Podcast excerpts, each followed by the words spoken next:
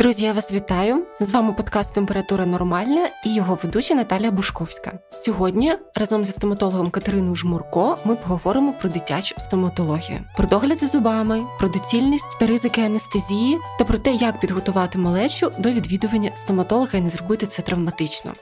Нас всіх шокувала історія, яка трапилася в Рівному. У батьків дуже багато питань, як цього уникнути, як грамотно обрати спеціаліста, а як правильно підготувати дитину. Ці питання сьогодні і обговоримо. Катерино, я вас вітаю. Назаєм. Тоді таке перше питання. Ось батьки вирішили, що треба малечу відвести до стоматолога. Як в процесі розмови зрозуміти, що це дійсно хороший спеціаліст, і що це дійсно хороший заклад, якщо батьки, наприклад, обрали приватну клініку? Ну насправді зараз є дуже багато таких сучасних і взагалі більшість мам, сучасних і обізнаних, так тому відповідно перед тим як щось зробити, кожна мама йде в інтернет. Заходить в Google і дивиться, звичайно. Ну але звичайно, якщо є клініка високого рівня, то в принципі це є видно одразу неозброєним оком. Як на мене, то я вважаю, що перш за все, от мама повинна якби відчути так. Інколи до мене приходить мама. Перший раз з дитинкою на консультацію. Консультація вона триває у мене орієнтовно годину часу не менше. Чому? Тому що за цей uh-huh. час я повинна мамі повністю озвучити і розказати всю інформацію. Як я інколи говорю, що я є дитячий стоматолог, і в дитячій стоматології я знаю, наприклад, більше ніж в журналістиці, тому що в журналістиці я там, наприклад, не обізнана, так як ви, і не знаєте всяких таких моментів. Тому це обов'язково потрібно пояснити. Обов'язково потрібно починати з самого початку. Перш за все, коли прорізується перший зуб, коли повинен відбутися перший візит до стоматолога, які засоби гігієни повинні бути, тому що в принципі профілактика це запорука здоров'я. Якщо мама дійсно буде чистити дитині зуби, слідкувати за гігієною, то все в них буде добре. І тоді лікар-стоматолог підбирає індивідуальні засоби захисту розповідає повністю, як берегти зубки дитини від карієсу, як виглядає карієс, як його уникнути, і що робити тоді, коли вже карієс виник тому що насправді карієс це є незворотній процес, який потрібно лише лікувати. Тоді таке питання: а на які тривожні дзвіночки варто звернути увагу? Ось, наприклад, я прийшла до стоматолога. Ну ми ж розуміємо, зараз іде відсилка до трагічної ситуації в рівному. І яка поведінка спеціалістів має бути тривожним дзвіночком, що щось іде не так? Ну мені здається, видно одразу. Тобто, якщо дитячий стоматолог він повинен все таки знаходити підхід до дитини, так тобто до мене мама заходить в кабінет. О, деякі батьки розуміють, що дитину не потрібно потрібно одразу сидити в крісло. Ось, а деякі батьки одразу хочуть дитину сидити в крісло, що вона вже там раптом не сідала і зуби не лікувала. Для мене це знайомство. Тобто я стараюсь спочатку з дитинкою поговорити, запитати, як її звати, скільки років, чи вона ходить в садочок, чи в школу, можливо, якісь не є свої захоплення. Тобто вийти на такий контакт. Звичайно, в кожної вікової категорії це різні моменти, різні запитання, але знайти такий от вербальний мінімальний контакт, і далі дитинка йде, сідає на крісло, дивиться собі мультики. Вже асистент нею займається. А я вже тоді безпосередньо розмовляю з мамою. Ось таким чином, от якраз ми виходимо на питання адаптації дитини до візиту до стоматолога. Це дуже важливо. Що важливо зробити батькам вже вдома, як ще по дорозі в стоматологічну клініку підготувати дитину? Ну дивіться, є такі слова не ні в якому разі не треба казати. Тобі не буде боляче, тобі не будуть нічого робити, тебе боліти не буде. Дітки пропускають цю частинку не і чують лише оці такі голосні слова: боліти, боляче, будуть робити і так далі, і тому подібне. Просто сказати, що дивись, тебе є зубки, ми йдемо до зубної феї, вона почистить їх класною щіткою з пастою.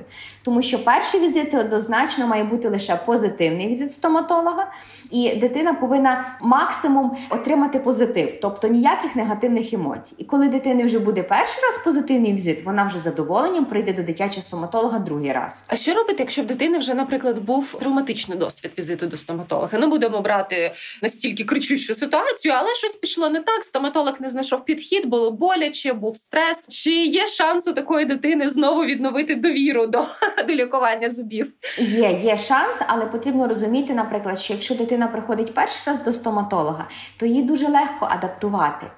А якщо вже був негативний досвід, то ти фактично робиш все спочатку і навіть більше. Тому, наприклад, якщо в дитини був негативний досвід, чи вона багато разів, от в мене була дівчинка, вона вже багато разів була стоматолога, вона просто стомилася. Вона вже використала свій такий резервний час, Ось, і вона вже просто от більше не може лікувати зуби. Їй потрібно дати відпочити. Якщо ж, звичайно, ситуація в ротовій порожнині це дозволяє. Тобто зробити перерву і не форсувати оце лікування. Так, так. От таким чином, от ви розумієте, що до вас прийшла дитина з певним страхом, вже з негативним досвідом. Як ви починаєте оце спочатку? Як ви відновлюєте цю довіру? Можливо, пару лайфхаків? Ну, наприклад, приходять дітки такі налякані, та я кажу, ну ти була в якогось лікаря погано, і вони махають головою, що та була. Я кажу, ти тепер не переживай, ти прийшла до феї, все. Фея тільки чистить зуби пастою, щіткою.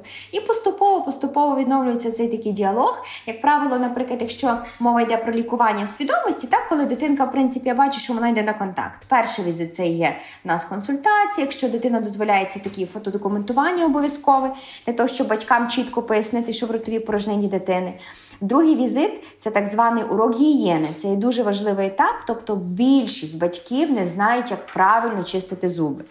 Це насправді є така головна головна причина. І, можливо, на другий раз ми почистимо дитині зубчики щіткою з пасти. Якщо дитинка більш старшого віку, вже з 5 років, то зробимо професійну гігієну. І, власне, ось цей другий етап він мені дасть можливість зрозуміти, чи дитина готова до співпраці з лікарем, чи сядеть вона в крісло, дозволить зробити анестезію і полікувати зуб в майбутньому, чи їй потрібно ще деякий час, чи взагалі це дитина, власне, яка вже підлягає під е, наркоз. Тому що, по-перше, великий uh-huh. об'єм роботи, а по-друге, дитинка просто не готова. Ось таким чином. А якщо це екстрена ситуація, і вже це не питання профілактики чи адаптація, треба терміново щось робити з цим зубом, який болить. Все залежить від того, як дитина сидить в кріслі. Тобто, якщо болить зуб, то в нас є ще такий негативний момент, що вона налякана, і окрім того, їй ще треба терпіти дискомфорт відносний, тому що це є все рівно обезболення і певна маніпуляція. Тому що якщо в дитини болить зуб, теж в принципі мова йде в більшості випадків про лікування кореневого каналу. А це надзвичайно така е, маніпуляція складна, не п'яти хвилин однозначно однозначно. Так, так. Тобто, от батькам варто зрозуміти, молочний зуб він як постійний, структура пориста, але ті самі техніки, ті самі методики, ті самі матеріали і час. Відводиться такий самий для як для лікування постійних зубів. Тобто лікування двох молочних зубів орієнтовно година там навіть до півтори години часу, в залежності від об'єму роботи, які ми робимо. Тому, якщо дитина сидить спокійно, ми пробуємо з нею домовлятися. В нас в клініці, в принципі, є все для цього. В нас є закис азоту, киснева седація.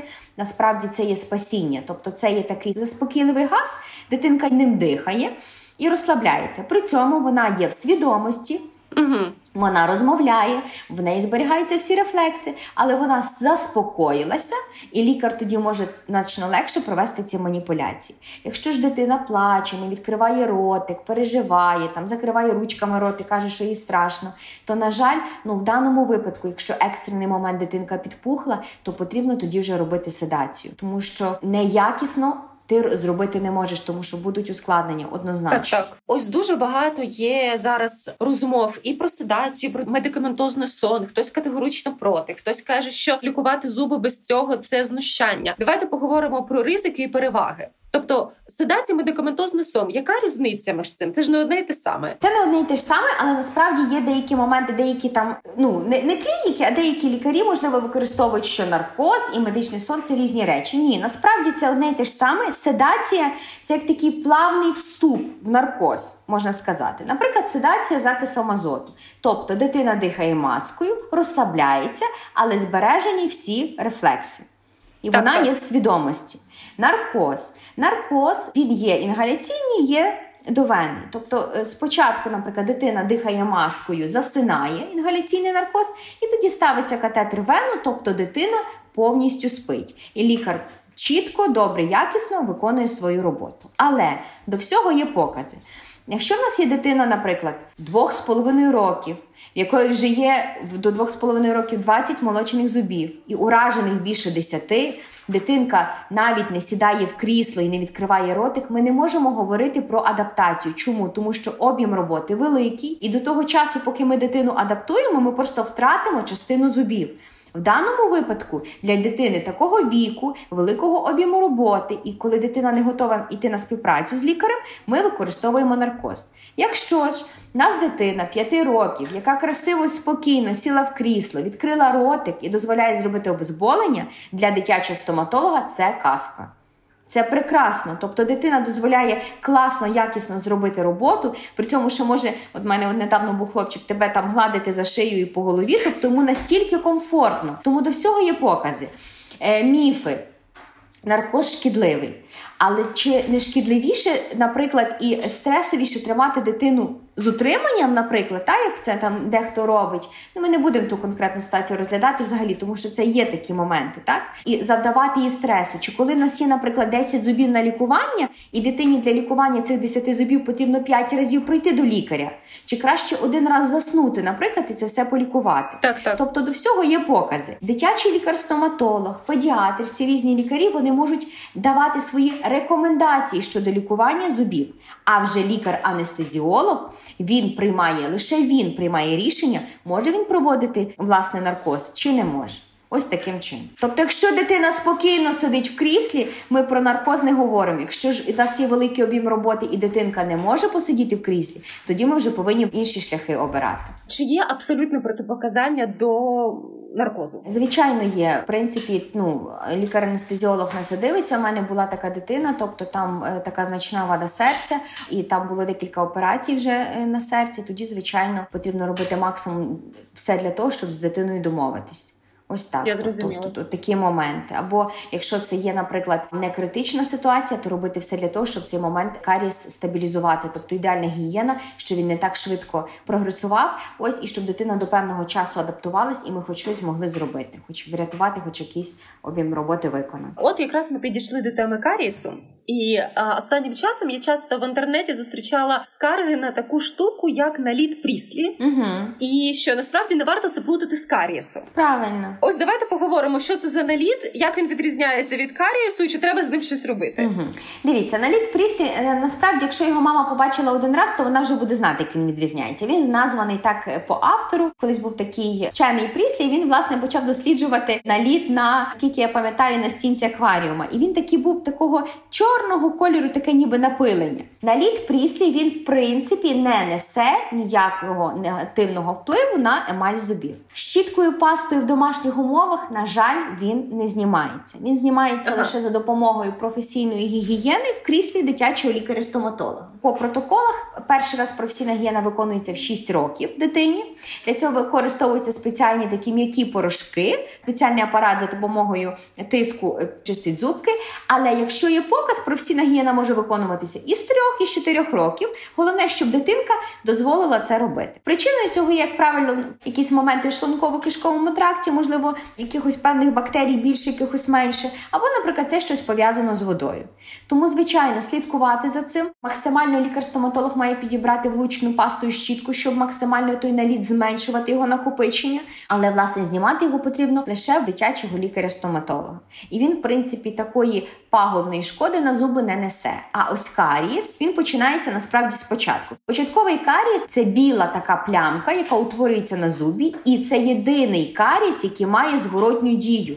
Тобто, при хорошій регулярній гігієні, застосуванні всіх відповідних засобів індивідуальної гігієни, ця плямка може перетворитись на здорову емаль. Але коли батьки вже бачать на зубі борозинку, дирочку маленьку, це вже є карієс, порожнинка, яка не зникне, яка буде далі лише поглиблюватися, і яку потрібно лікувати обов'язково. Як? Забирати всі зруйновані тканини і пломбувати пломбувальним матеріалом. Ага, я зрозуміла. Тобто, по суті, наліт пріслі це така естетична проблема. Так, звичайно, естетична проблема. Ми повинні розуміти, що зуб взагалі є гладкий, так? І правильно, якщо, наприклад, до зуба не буде е, прилипати ніякий наліт, не буде він більше там накопичуватись, поглиблюватись, відповідно, карієс не буде утворюватись. Тому наліт пріслі обов'язково потрібно знімати. Але він не несе таку пагубну шкоду, як наліт, який, власне, спричиняє от саме цей карієс. Кисле середовище. Я зрозуміла. Тоді таке питання щодо сріблення зубів. Дуже багато є суперечок, чи варто це робити, чи не варто це робити. Що ви порадите? Значить, на рахунок сріблення зубів. Сріблення воно є неефективне. Ну так, якщо глобально це розглядати. Насправді нітрат срібла це є антисептична речовина. І нітрат срібла насправді він є ефективний, але на розмір власне оцієї карісу стадії плями, тобто там, де ще немає в нас порожнини. Але якщо подумати логічно, нітрат срібла сьогодні ми наносимо. Це деякі аплікації такою спеціальною речовиною, там 2-3 рази на протязі певного періоду. Наприклад, ми наносимо цей нітрат срібла, і завтра зубки дитини темніють. То питання, для чого робити це, якщо можна просто красиво добре почистити дитині зуби, використовувати спеціальні мінералізуючі гелі, і ця пляма зникне. Коли ж батьки з дітками приходять до дитячих стоматологів, де вже є каріс, де вже є великі порожнини, і їм сріблять зуби. Це не допомагає. Зуби далі продовжують руйнуватися, вони стають темного кольору, і ми тоді об'єктивно не знаємо, чи вони темні від сріблення, чи вони далі руйнуються карісом. Бо насправді вони й далі руйнуються карісом. Тому що нітрат срібла діє на відстань 0,2 мм. Цю відстань мама не побачить неозброєним оком. Це лікар під мікроскопом може побачити в дуже рідкісних випадках. Тому сріблення воно є неефективне, є набагато кращих, дієвіших і приємніших методів для того, щоб зберегти зуби малюка від карієсу. Я вірила в такий міф, що хороші зуби це в першу чергу спадковість. Ну, звичайно, ми не можемо спадковість перекреслювати, але потім я прочитала, що насправді карієс не має жодного стосунку до спадковості, тому що це в першу чергу дія бактерій. Правильно, все правильно. Насправді, отак, от пояснити дуже по-простому, як утворюється карієс. Та, наприклад, починаємо з маленького віку. Та дитинка їсть вночі та мамине молочко, і неважливо, чи це грудне вигодовування, чи це штучне. Тобто я прибічник грудного вигодовування, грудне молоко корисне, але воно вуглеводне. Вночі ясно, що мама не має можливості дитині чистити зубки, той наліт так гарно собі накопичується, там утворюються мікроорганізми. Вони виділяють кислоту, і ця кислота поступово починає руйнувати емаль. Отакий механізм карісу власне виникає. Звичайно, генетика це річ дуже сильна, але власне в молочних зубах головна причина це є незадовільна гігієна і незадовільне харчування. Тобто батьки повинні чистити зубки діткам до 8, а то й до 10 років. Чому? Тому що в такому віці діти не мають вправних мануальних навиків. Вони не вміють писати, вони не вміють зав'язувати шнурки на кросівках. Тому, відповідно, їм потрібно допомагати. Та в дитини може бути своя щітка, якою вона бавиться. Але мама повинна знати, що вона повинна почистити дитині зуби, тільки тоді дитина може собі там сама нею побавитись і сама собі далі почистити. Я зрозуміла. Коли починати чищення зубів? Коли я була маленька, були рекомендації. Мені мама першу щітку і першу пасту купила в три роки. А я своїм дітям вже чистила. Ну здається, коли перші зуби з'явилися. Правильно, Наталя, ви молодець. Правильно, перший зуб у нас прорізується. Ми починаємо чистити його. Щітка зі щетинками. Паста обов'язково з фтором. Вже по таких новітніх рекомендаціях фтору в зубній пасті для дитини від нуля має бути 1000 ppm. ppm – це складові такі частинки. Фтор не несе ніякої пагубної дії. Тобто виробниками зубних паст передбачено, що дитина може проковтнути. Тому, в принципі, якщо дитина проковтне цю пасту, нічого страшного. Просто діткам, ем, наприклад, до двох років береться крисова зернинка, а вже з двох з половиною як горошинка. Обов'язково щітка паста, силіконовий напальчник це лише масаж ясен до прорізування зубів. Після того, як прорізуються всі молочні зуби, це орієнтовно 2,5 роки, їх є 20 в ротовій порожнині, ми використовуємо зубну нитку. Обов'язково, тому що, як правило, ага. дуже часто на молочних зубах розвивається каріс на контакті, там, де не проходить зубна щітка, і там, де тяжко батькам вичистити зубки дитині. Тому зубна нитка це такий дуже дуже великий помічник. А для найменших діток, наприклад, коли мама йде з дитинкою десь гуляти, це так званий перекус чи навіть грудні вигодовування, є спеціальні дентальні серветки. Взагалі індивідуальна упаковочка, ця серветка одягається на пальчик, і ви одягаєте цю серветку і вщищаєте наліт дитині зубчиків. Вона просякнута спеціальною речовиною ксилітолом. Це такий природній замінник цукру, має антикаріозні властивості. І, відповідно, таким чином забирає наліт, ну і запобігає утворенню карієсу. Тобто перший зуб прорізався, ми вибрали свого дитячого стоматолога своїм розумом, серцем і уявленнями, пішли до нього, і лікар підібрав індивідуальні засоби, і ми починаємо чистити зуби. Це дуже цікаво. Тобто, зубна нитка це той самий флос, який я використовую, да? як ми звикли Так, називати. але ви використовуєте, напевне, в котушці, а є такі спеціальні дитячі флоси так. на тримачах. На тримачах. Ага, не бачила. Так, вони дуже поширені, їх є дуже багато. Ось і діткам набагато краще, набагато зручніше ними чистити зубки. Але якщо вам зручно, тобто ви можете і в кутушці чистити дитині. Головне, щоб ви це робили, щоб у вас це виходило. О, це дуже цікаво. Тепер я буду це робити. Дякую. Будь ласка. І тоді таке питання а, з приводу того, чи можуть батьки перебувати м, біля дитини під час лікування. Тобто, звичайно, вони можуть, і це їхнє право. Але чи взагалі можна уявити ситуацію, коли батькам варто вийти? І якщо така ситуація є, то яка вона насправді як виглядає мій кабінет? У мене в кабінеті є крісло кутику, там де може сидіти мама, наприклад, але відкриваються двері, і напроти дверей є великий диван. Тобто, мама, в принципі, при відкритих дверях вона може спостерігати за всім, що робить лікар. Але скажу так свої точки зору, інколи є моменти, де батьки можуть ну не те, що там заважати процесу лікування вони просто настільки переживають, що вони інколи дуже панікують. Ось я, звичайно, інколи кажу, присядьте, будь ласка, на диванчик, але мама вона повністю за всім спостерігає. Ось, і в принципі, якщо дитина довіряє лікарю, якщо вона бачить в лікарю авторитет, то дитина дозволяє. Щоб мама, наприклад, вийшла, коли вже це така в нас дуже дуже дружба-дружба, то ем, інколи діти взагалі говорять: мама, чому ти сидиш? Виходь, будь ласка. Ага, тобто навіть дитина та, сама та, сама це говорить, звичайно. Але якщо мама переживає, мови немає. Мама сидить на диванчику, мама за всім спостерігає.